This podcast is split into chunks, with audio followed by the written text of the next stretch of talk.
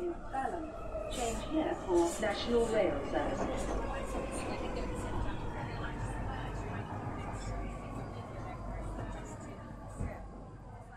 Bine ai revenit în stația Londra. Eu sunt Manuel Cheța de la manuelcheța.com și tu asculti podcastul Un Român în Londra.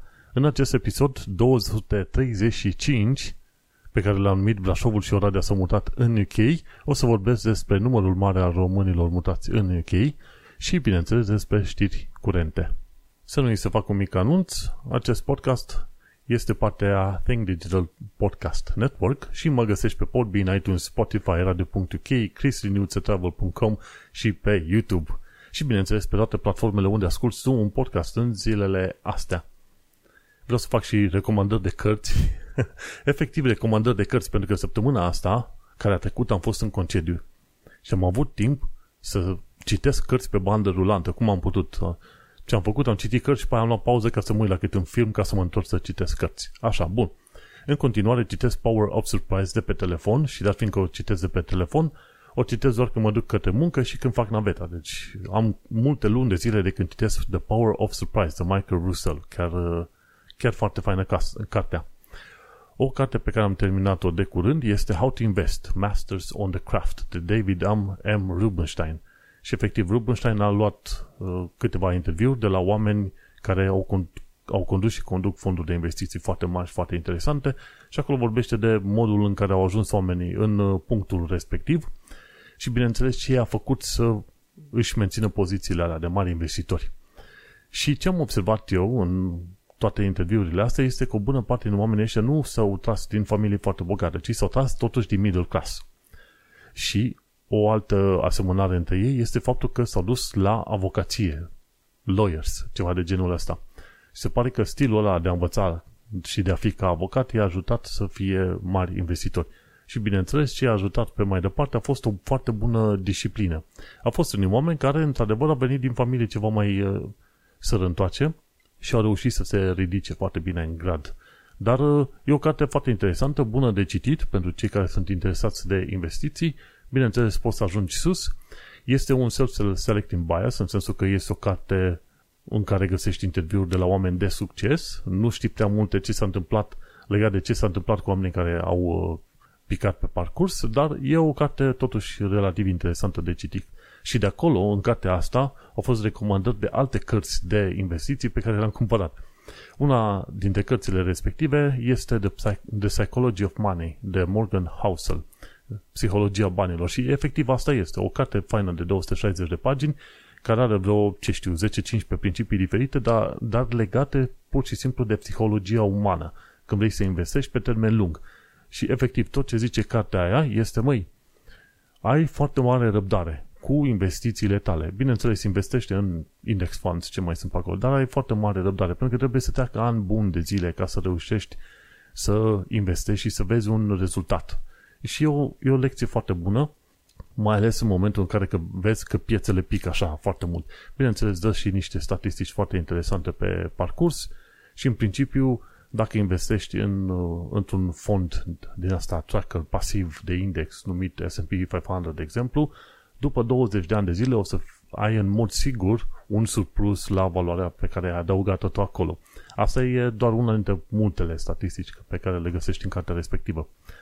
Și am reușit să citesc. Deci, How to, How to Invest și Psychology of Money l-am citit, am terminat de citit cărțile astea două și deja am trecut de jumătate de următoarea carte. Se numește How to Make the World Add Up de Tim Hartford. Și cartea asta este de fapt un fel de Statistics 101. Chestiuni introductive legate de statistici, să înțelegi ce sunt statisticile, cine, cine și de ce le-a inventat și cum poți să îți dai seama dacă un studiu este cât de cât ok. Are absolut zero formule, dar îți explică prin tot felul de întâmplări legate de statistici, gen dacă cineva îți spune că 85, de exemplu, primii 85 de bogații lumii au avere cât ultimii 50 uh, de săraci ai planetei, ceva de genul ăsta. Și atunci te pui în primul și în primul rând, te întrebi, ok, a existat un studiu din asta. Bun, dacă a existat, hai să vedem ce definiție avem, ce înseamnă bogat, ce înseamnă sărac și hai să ne uităm mai departe dacă numerele folosite sunt ok. Și așa mai departe, te face să pui întrebări legate de tot felul de statistici pe care le găsești tu, gen, ok, noi considerăm că după ce facem un survey din asta, un sondaj, 55% dintre voturi se vor duce la candidatul A în loc de B. Și atunci, întrebarea pe care trebuie să ți-o pui este, băi, ok, în acest uh, sondaj au fost întrebați oamenii potriviți, cât de mulți au fost întrebați, dacă nu există subiectivism, gen au fost întrebați numai bărbați în loc să fie întrebate și femeile, dacă au fost întrebați oameni din toate categoriile sociale și așa mai departe. E o carte care efectiv te face să gândești. De o recomand cu, toată, cu tot creierul și cu răbdarea mea, ca să zic așa, How to Make the World an Up de Tim Hartford – și cărțile astea, în principiu, pe care le citesc eu, sunt undeva între 10-15 lire, ceva de genul ăsta. Dar să știi că sunt niște cărți groaznic de utile, care în mod sigur te vor ajuta din punct de vedere practic în aproape orice faci tu pe acolo, știi? Și cam asta e cu recomandările de cărți. Hai să mergem pe mai departe, să vorbim de oameni faini. Sunt cei de la ROE Hub, Romanian and Eastern European Hub, suport pentru muncă și violența domestică, e de 3 million pe Twitter, care se ocupă de drepturile europenilor, Centrul Filia, care se ocupă de drepturile femeilor și eclair.org, care se ocupă de conștientizarea problemei traficului de persoane. Patru grupuri foarte faine, bineînțeles, sunt foarte multe grupuri făcute care ajută oamenii în ananghie, măcar cu informații, dacă nu cu altceva, dar contează enorm de mult că există asemenea grupuri și cum discutam cu cei de la ROE Hub, cei, că în principiu este vorba de cele care au organizat acel ONG, este extraordinar de greu să faci un ONG, este mai greu decât o firmă în mod real. După polologia asta lungă cu cărțile, hai să ne ducem la subiectul principal al zilei, ca să zic așa, ci că Brașovul și Oradea s-au mutat în UK. Și de unde știm informația asta? Păi, se pare că au apărut uh, informațiile sau datele de la recensământul din 2021, știi, anul trecut când lumea stătea în casă și se făcea recensământul ăsta online. Și e foarte interesant că atât de mulți români au răspuns la acest recensământ în 2021. Bănuiala mea vagă este, dar fiindcă românii în principiu nu se implică în activități astea sociale, activiste, civice și, bineînțeles, legate de recensământ și votare, Bănuiala mea este că, de fapt, probabil 100.000 de români nici măcar n-au răspuns. Și cine știe detaliile astea ar trebui să fie mai degrabă prezente în locuri gen NHS, nu neapărat NHS, ci HMRC.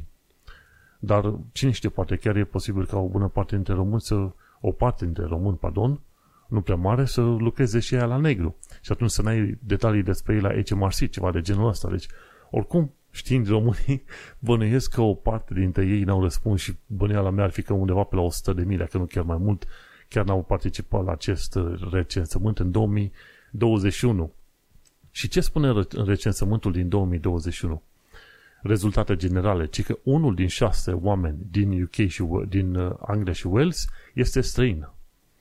Și se pare că popula- din 2011 până în 2021, populația din Anglia și Wales a crescut cu 2,5 milioane de oameni. Acum nu. Anglia și Wales în total cred că sunt undeva pe la vreo cât 50 și ceva de milioane de oameni, nu? Da, uite, vezi, în total, undeva că citeam, 59, aproape 60 de milioane de oameni, efectiv.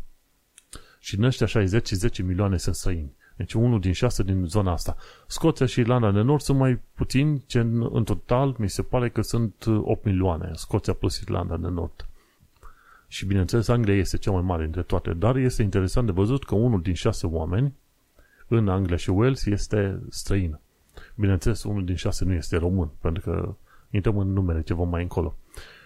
Și din toți oamenii ăștia, un, respectiv 10 milioane străini, cei mai mulți sunt indieni, undeva pe la vreo 9, cât, cât era vorba, că era un număr aici, da. Cei mai mulți sunt uh, indieni, undeva pe la 920 de mii, după care următorii după indieni sunt polonezii, la 750 de mii, după care vin pakistanezii, care sunt undeva pe la vreo 600 de mii, și după ei, pe la 550 de mii oficial, ar fi românii. Și la ceva distanță mare, la 300 de mii, ar fi irlandezii, după aia aproape la fel italienii, Bangladesh, Nigeria și Germania. Și pe Africa de Sud undeva pe la vreo 170.000 de oameni. Dar, interesant, 1, 2, 3, 4 românii sunt în top 4 și dacă stai să te uiți mai bine, cu oamenii care n-au răspuns cum trebuie la, la asta, la recensământ, sunt șanse mari ca românii de fapt să fie pe locul 3 ca imigranți în UK. Și asta e o surpriză și pentru mine, ca să zic așa. Se spunea că în mod neoficial ar fi undeva poate chiar la 700.000 sau un milion de români. Acum n-am acces la National Insurance Number să știu câte numere sunt cu români, dar probabil dacă aș face o cerere, un Freedom of Information Request către ONS, Biroul de Statistică Națională din UK, probabil ar putea să-mi dea informația asta. Dar bănuiala mea este că în mod neoficial România ar fi cam a treia, a treia, dacă nu chiar a doua minoritate ca număr pe UK. Și oricum, creșterea este chiar foarte mare, că zice aici că între 2011 și 2021 a crescut populația de români cu, la, cu 576%, respectiv de la vreo 90 și ceva de mii până la 539 de mii. Și a făcut un calcul, diferența între 539 și 90 de mii e aproape egală cu populația Brașovului și cu populația Oradea, Oradei, din, uh, cum se zice, 446 de mii în total, uitându-mă după cifrele din Wikipedia. Dacă Wikipedia mă minte, atunci o să mint și eu pe mai departe oamenii. Dar interesant lucru, efectiv, e două orașe din România și le muți în, uh, în UK. Acum, întâmplarea cea mare este că o bună parte dintre românii ăștia care sunt acum în UK au venit pe direcția Italia-Spania, ca să zicem așa. Și o altă parte, probabil din Germania, Franța, ce mai sunt prin alte țări. Dar o bună parte au venit din Italia și Spania. Într-adevăr, etnici români, dar ei deja erau fuseseră, ei deja fuseseră plecați din România de an bun. Acum, câți din cei care erau în Spania și Italia au venit versus câți uh, în UK versus câți au venit din România direct, nu știu să zic în mod exact, dar bănuiesc că ar fi cel puțin 50%, 60%, dacă nu chiar mai mult, veniți pe zona Italia, Spania către UK. Și este foarte interesantă chestia pentru că undeva când, în 2016-2017, eu venisem în 2015 aici, nu era un flux mare de români, dar probabil după ce a fost dat votul ăsta cu Brexit, au zis, băi, hai să mergem acum când mai avem ocazia, că odată ce UK-ul iese din UE, o să fie mai greu de ajuns în, în UK, ceea ce este foarte adevărat. Și la fel cum ai văzut tot fel de știri legate de refugiați care vin cu bărcile din zona Franței, de la Calais către Dover. Tot după votarea Brexitului au, ven, au început să vină tot, tot mai mulți, tot mai puternic așa. Înainte, ruta preferată pentru refugiați era să vină cumva în camioane, pe sub camioane, pe camioane. Și odată cu Brexitul, când a devenit mai greu să se treacă cu camioanele în UK, au mers pe bărci. Și atunci Brexitul, știi cum e, nu curios, votezi Brexitul ca să stopezi teoretic fluxul de imigranți și după ce vota Brexitul se pare că fluxul de imigranți a crescut și fluxul de refugiați a crescut și ăla enorm de mult. nu e curios așa, nu e contraintuitiv și în mod sigur un funcționar acolo din guvernul UK le-a, le-a spus treaba asta, le-a spus, băi, vedeți că vor fi următoarele consecințe. Dar știi cum e, când ideologia bate bunul simț, normal că la un moment dat ajungi să ai niște politici de astea proaste și total inutile și în detrimentul tuturora, nu numai în detrimentul imigranților. Și am mai zis-o care fiecare dată, atunci când nu ai grijă și respect pentru, imigra, pentru nu un imigrant, ci pentru o anumită etnie sau pentru minoritate de orice fel în, în țara ta, tu faci viața mai grea pentru toată lumea. Și asta nu e vorba de numai de UK, este vorba și de România și de oricare altă țară.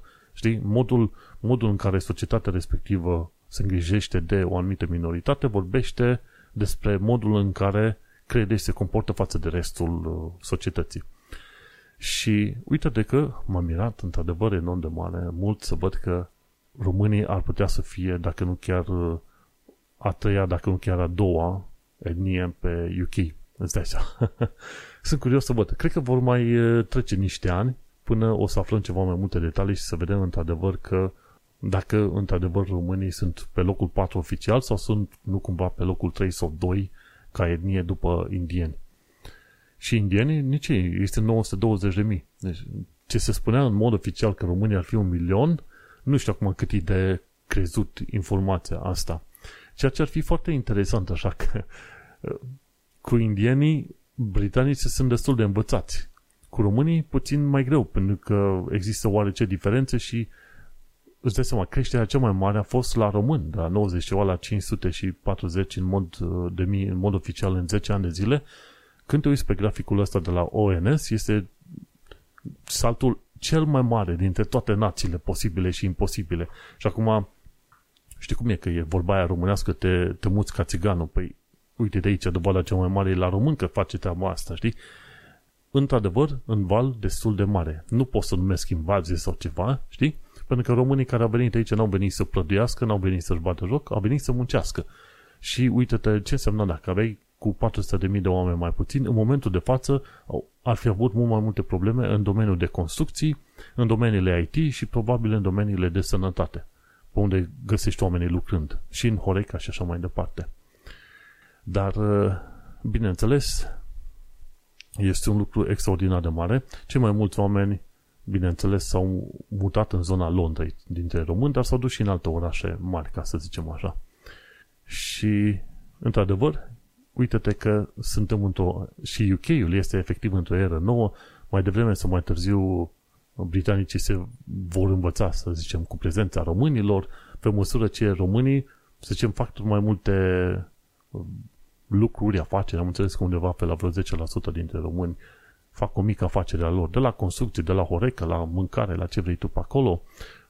În IT sunt destul de mulți români care lucrează contractori, gen, efectiv ei sunt, ei sunt firma lor și aproape că nu este loc și firmă în care să mă fi dus și să nu, nu le spun că sunt români și să spună, da, mai avut un alt coleg, a lucrat foarte bine, ne-a plăcut de el, suntem uh, foarte bucuroși că ai venit în echipa noastră și așa mai departe în tot felul de alte echipe, îți dai seama, trece un român, trece un alt român și deja toată lumea, de, cel puțin pe Londra, sunt foarte învățați să întâlnească români în tot felul de situații. Așa că, uite, dar uh, mă uit pe graficul ăsta, zic, n-am mai văzut ever așa un grafic și, într-adevăr, românii sunt nația care a plecat cel mai mult din țară pe vreme de pace, ca să zic așa, știi? Și, cum ziceam, efectiv, Brașovul plus Oradea s-au mutat în UK. Uh, Incredibil. Acum sper eu că pe parcurs noi, ca români, aici învățăm să aducem plus valoare și, bineînțeles, învățăm să ne integrăm cum trebuie mai bine, așa că de adesea, adesea fac referirea sau ok, hai să învățăm și limba și obiceiurile și tradițiile, să fim curioși în mod obiect, în mod, să zicem, sincer, legat de viața de aici și de traiul oamenilor și atunci și ei, la rândul lor, britanici, vor fi mai curioși să afle, băi, care este treaba cu voi pe acolo, știi? Și de ce nu? În felul ăsta se poate crea și o imagine mai bună pentru români în, în străinătate, efectiv, pentru că, într-un fel, românii sunt uh, un fel de ambasadori pentru România, ca să zicem așa. Când am mai avut ocazia, le-am zis oamenilor să meargă în vizită în uh, Brașov. De ce nu? Și la un moment dat era un fel de Sky News Evening Newspaper, ceva de genul ăsta. Cei de la Sky News au undeva pe la 11 jumate, 12 noaptea, invitați de obicei și discută despre tot felul de știrile de a doua zi, ceva de genul ăsta.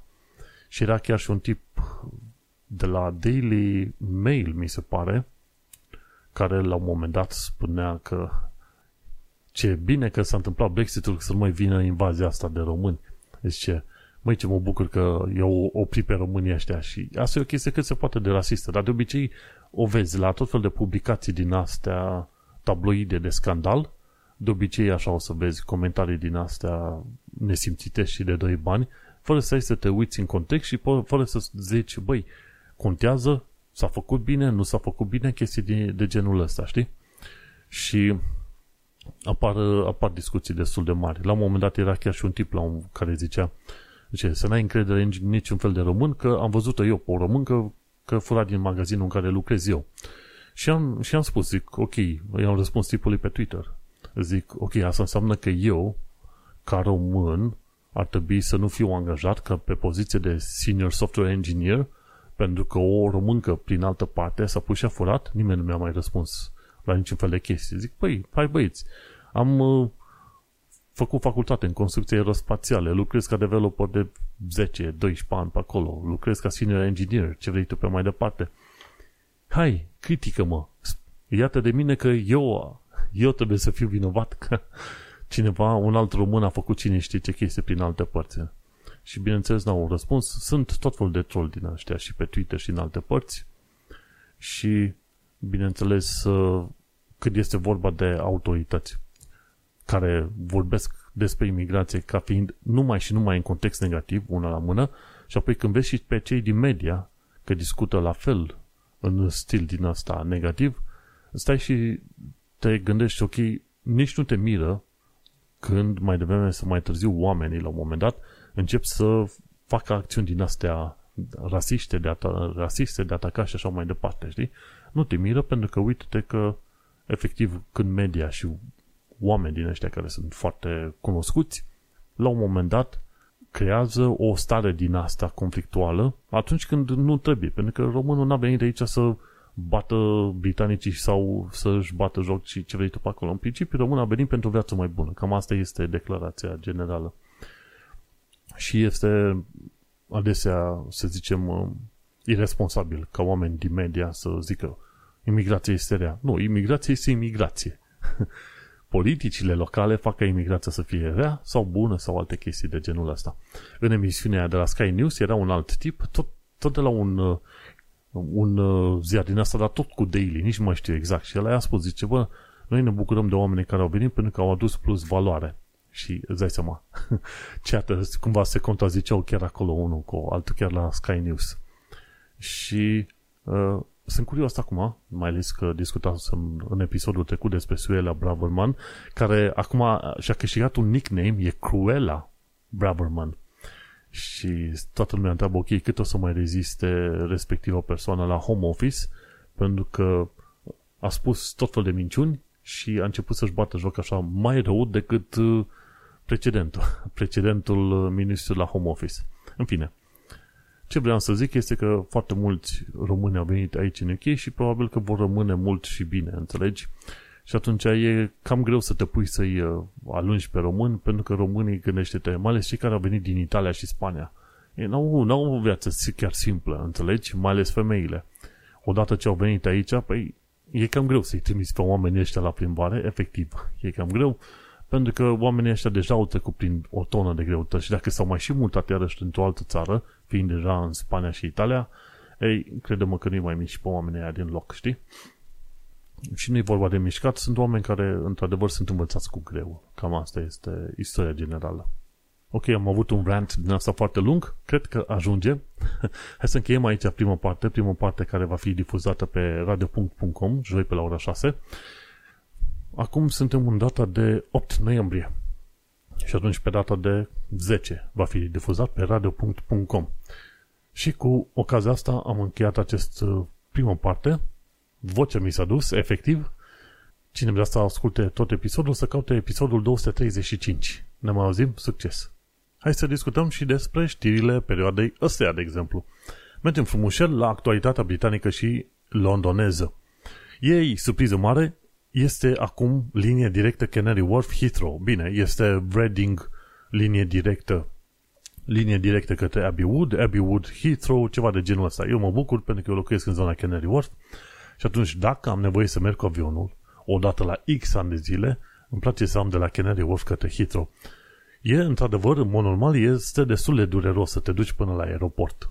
Pentru că o să petreci câte o, o oră, o oră jumate pe drum, înghesuit, transpirat, uh, nici măcar nu ai aerul curat cum trebuie, dar într-o linie cum e Elizabeth Line, lumea este total diferită. Și linia asta directă de la Canary Wharf la Heathrow, ghici cât, cât o să-ți ia? 45 de minute. Este incredibil. 45 de minute să reușești să ajungi la aeroport din zona asta e o minune extraordinară înainte și confortul bun și aer și și ajuns la timp. Este o minune. Efectiv, este o minune.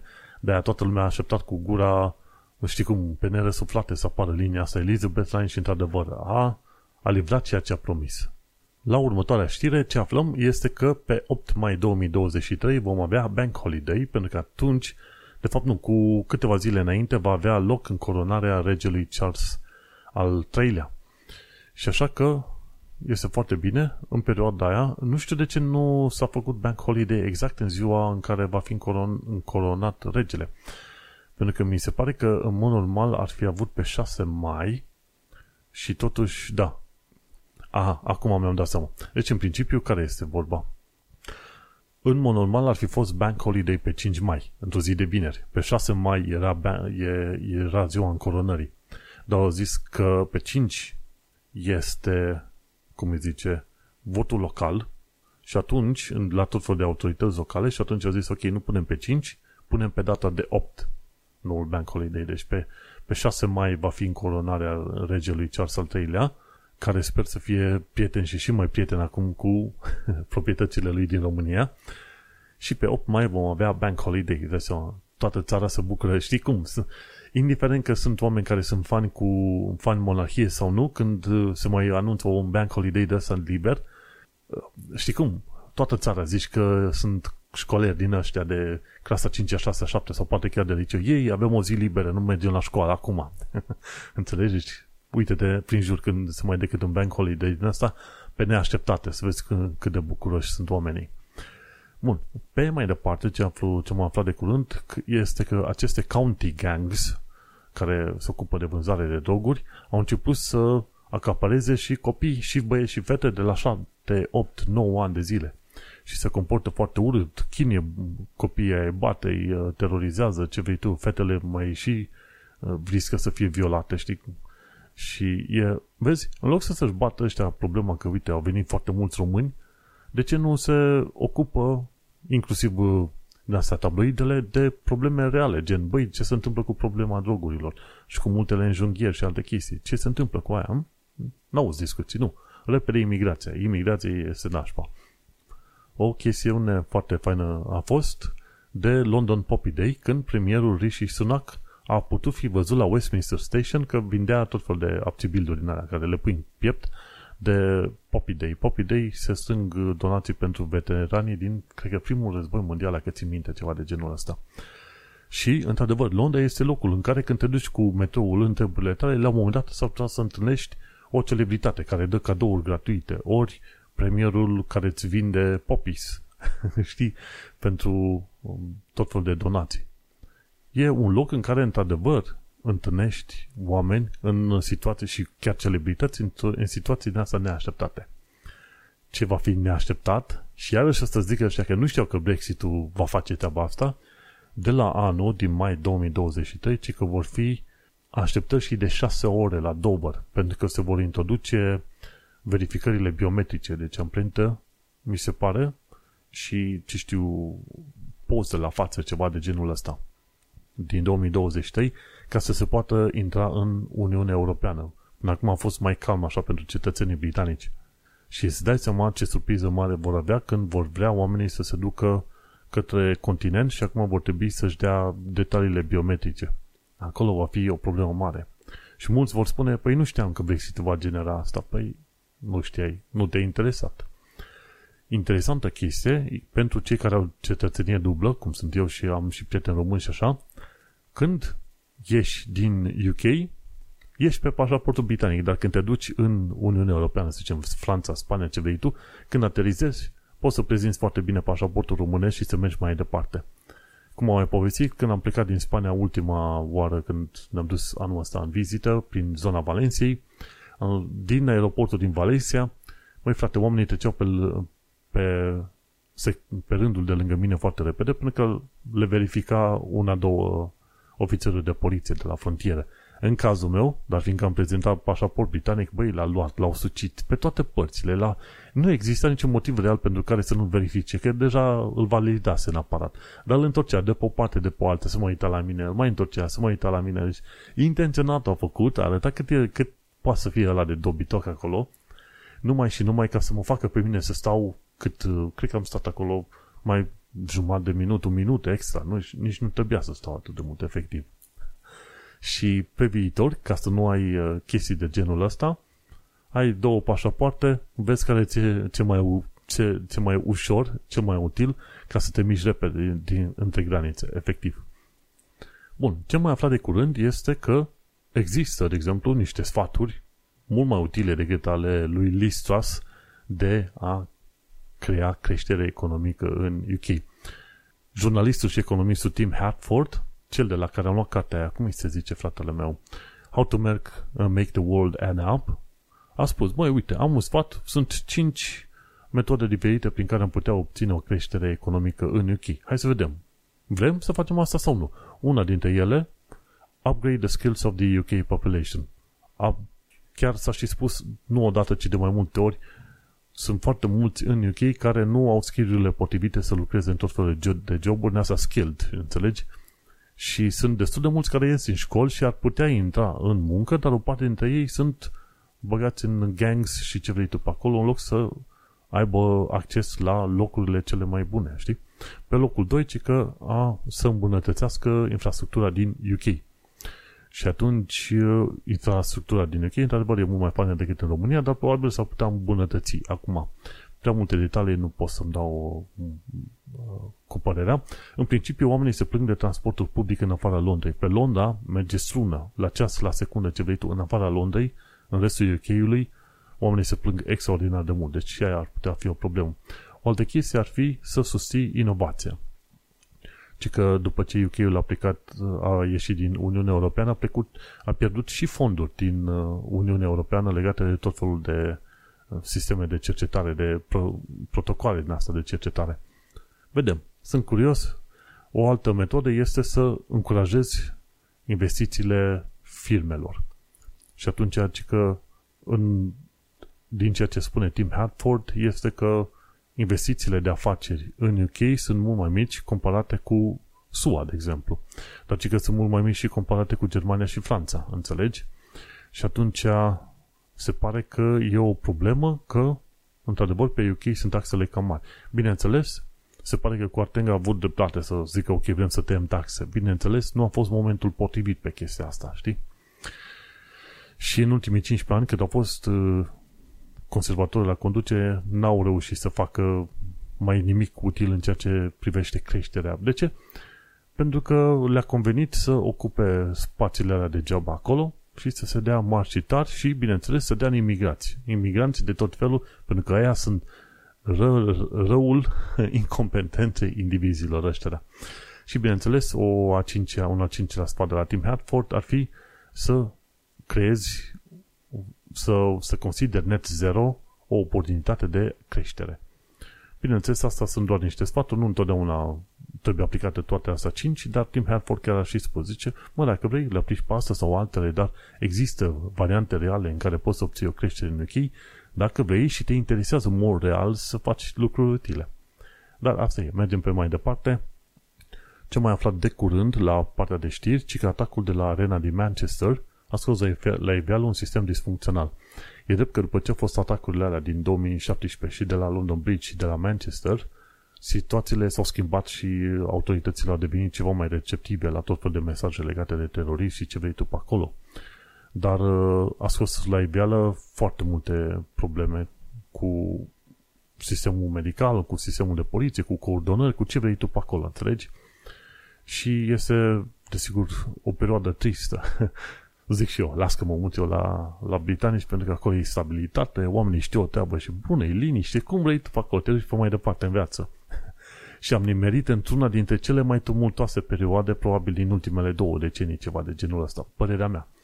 Și Brexitul, și atacuri teroriste, și Grenfell-ul, crizele astea una după alta, una după alta. De Dacă nu eram uh, probabil uh, antrenat din România, ziceam, măi, e nenormal, mă mut din UK, nu, nu, se, nu se mai poate, știi, dar uh, na. E interesant, într-adevăr, am trecut printr-o perioadă tumultoasă și sper că perioada asta tumultoasă mai devine să mai târziu să se termine.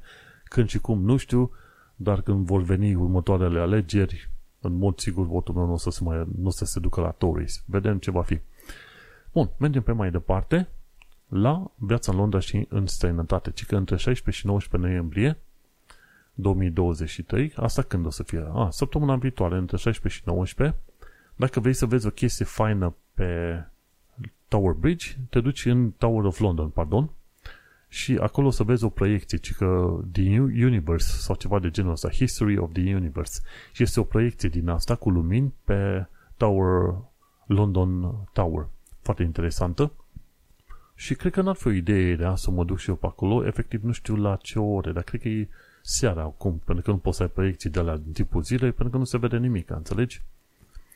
Și la fiecare 30 de minute, între 5 jumate seara și 9 jumate. Deci mă pot duce foarte bine seara, 6-7 seara și pot să le văd.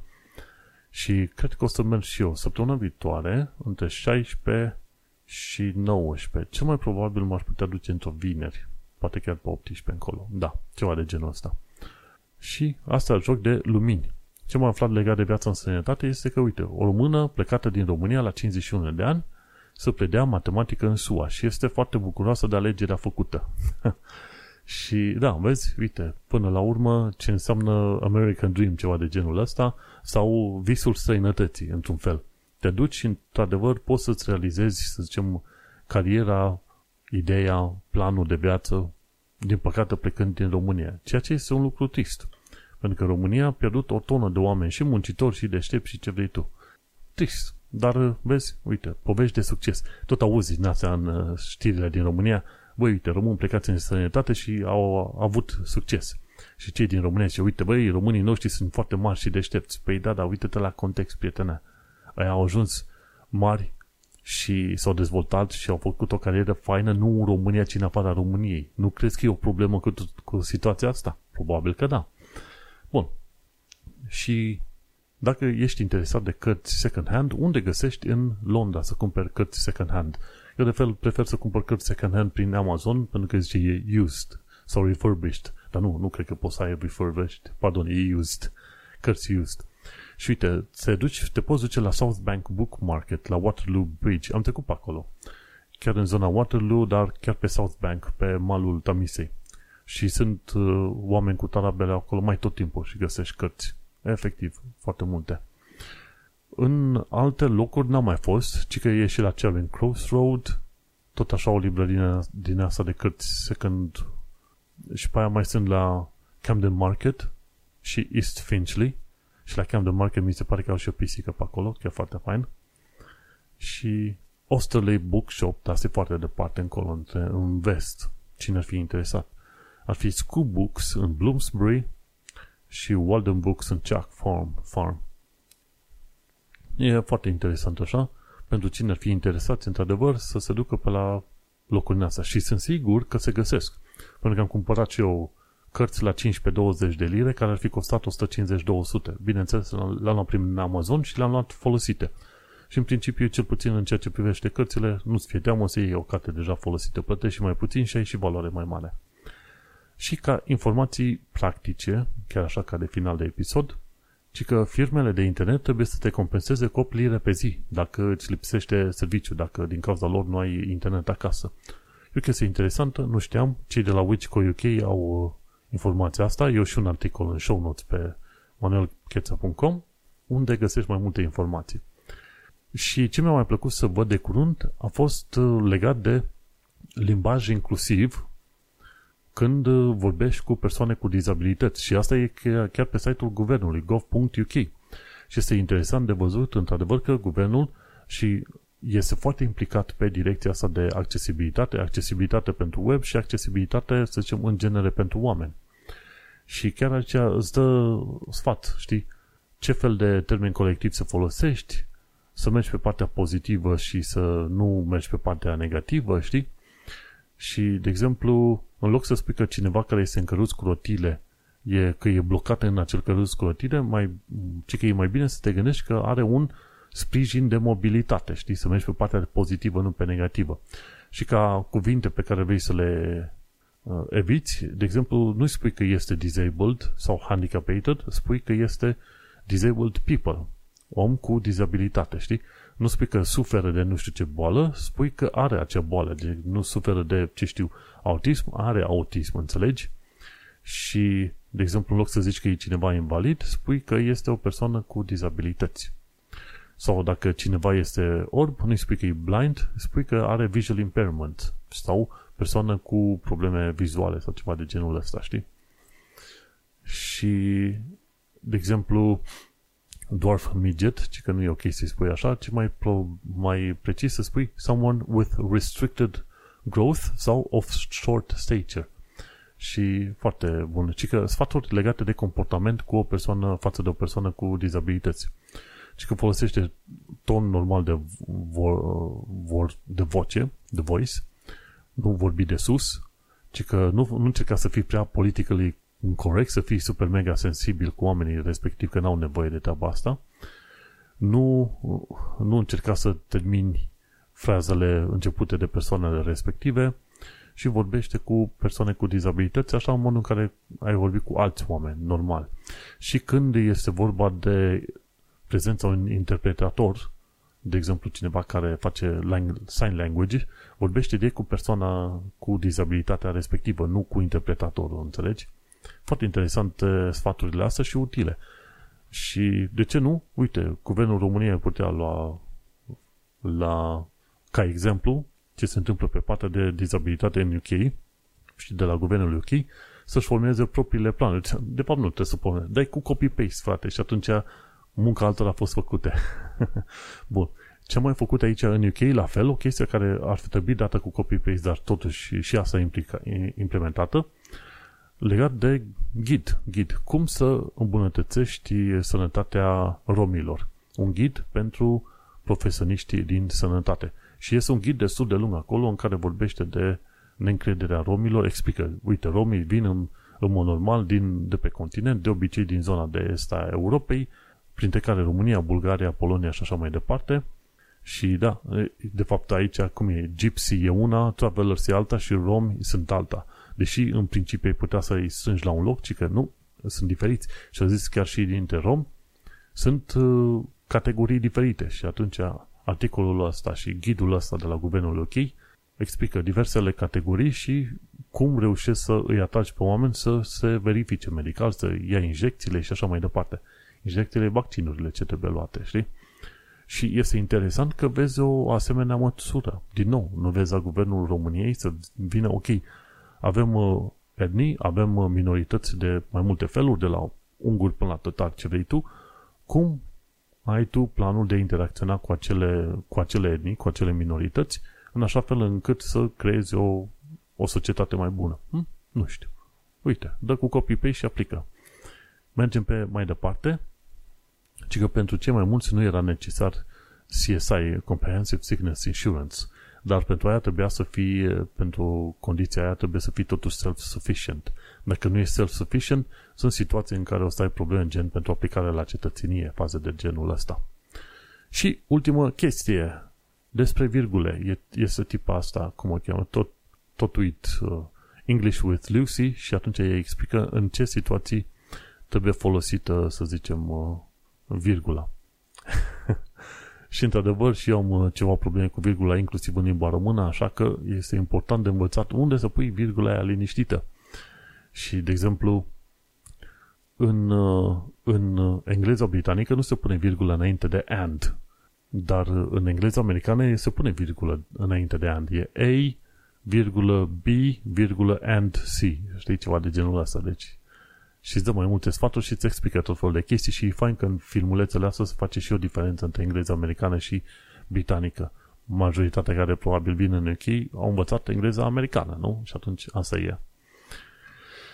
Și cam atât. Aș fi putut să mai continui toată sporovaiala asta de imediat 12 noaptea. Mersi fain că ai ascultat. Am discutat despre faptul că Brașovul și Oradea s-au mutat în UK. Este absolut incredibil. Poate că peste 2-3 ani de zile descoperim că sunt de fapt un milion de români în UK. nu ne mai suportă lumea. Și acesta a fost episodul 235 și am aflat că, într-adevăr, Canary Wharf are legătură directă cu Heathrow prin Elizabeth Line acum și că pe 8 mai 2023 vom avea Bank Holiday. Yippee! Eu sunt Manuel Cheța de la manuelcheța.com și tu ai ascultat Un român în Londra. Ne mai auzim! Change here for National Rail Service.